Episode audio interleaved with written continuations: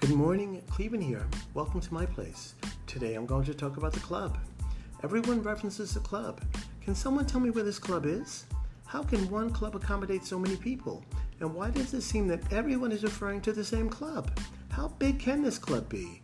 Doesn't the occupancy law exist anymore? Well, gotta go now. I'm headed to the club. And as always, thank you for tuning in to my place.